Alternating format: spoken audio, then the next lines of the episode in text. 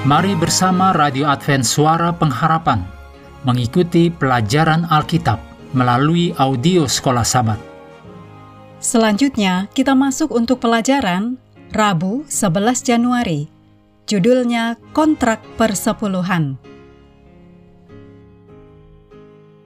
Mari kita mulai dengan doa singkat yang didasarkan dari Nehemia 1 ayat 5. Ya Tuhan, Allah semesta langit, Allah yang maha besar dan dahsyat, yang berpegang pada perjanjian dan kasih setianya terhadap orang yang kasih kepadanya, dan tetap mengikuti perintah-perintahnya.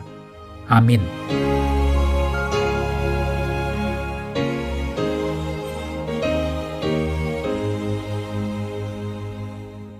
Ada hubungan rohani yang erat antara praktek persepuluhan dan hubungan kita dengan Allah.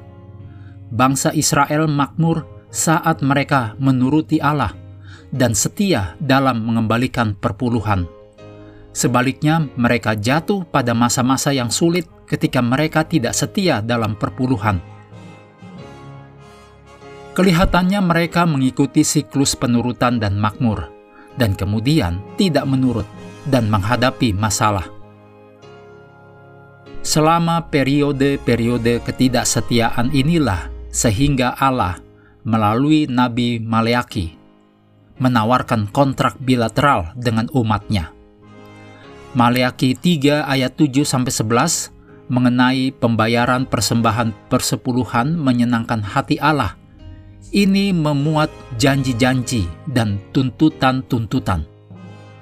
Allah berjanji kepada bangsa itu bahwa jika mereka berbalik kepadanya, Dia, yaitu Allah, akan berpaling kepada mereka. Ketika bangsa ini bertanya apa yang dimaksud Allah dengan berbalik kepadanya, dengan jelas Allah berkata, "Berhentilah merampok Aku dengan persembahan dan persepuluhan." Tindakan mereka merampok Allah adalah penyebab mengapa mereka dikutuk. Jalan keluar dari Allah untuk masalah kutukan itu, yaitu dalam Maleaki 3 ayat 10. Bawalah seluruh persembahan persepuluhan itu ke dalam rumah perbendaharaan. Dan jika kamu melakukan ini, maka apakah aku tidak membukakan bagimu tingkap-tingkap langit dan mencurahkan berkat kepadamu sampai berkelimpahan. Jadi, bila kita tidak memiliki ruangan yang cukup untuk menerima berkat-berkat ini, maka kita memiliki kelebihan berkat-berkat yang dapat kita gunakan untuk menolong orang lain dan membantu memajukan pekerjaan Allah. Berikut ini kutipan dari Ellen G. White, Nasihat Penata Layanan, halaman 75. Allah yang telah memberikan anaknya yang tunggal untuk mati bagi kita, telah mengadakan perjanjian dengan kita. Allah telah memberikan berkat-berkatnya bagi kita, dan sebagai timbal baliknya, Allah menuntut kita membawa kepadanya persepuluhan-persepuluhan dan persembahan. Tak seorang pun yang bisa berkata bahwa sukar baginya untuk memahami hal ini rencana Allah mengenai persepuluhan dan persembahan dengan tegas ditandaskan dalam Maliaki pasal 3. Allah mengajak manusia sebagai para perwakilannya untuk tetap setia dalam ikatan janji yang telah Allah buat dengan mereka. Ada satu siklus positif penurutan yang dicatat pada zaman pemerintahan Hizkia, Raja Yehuda yang baik.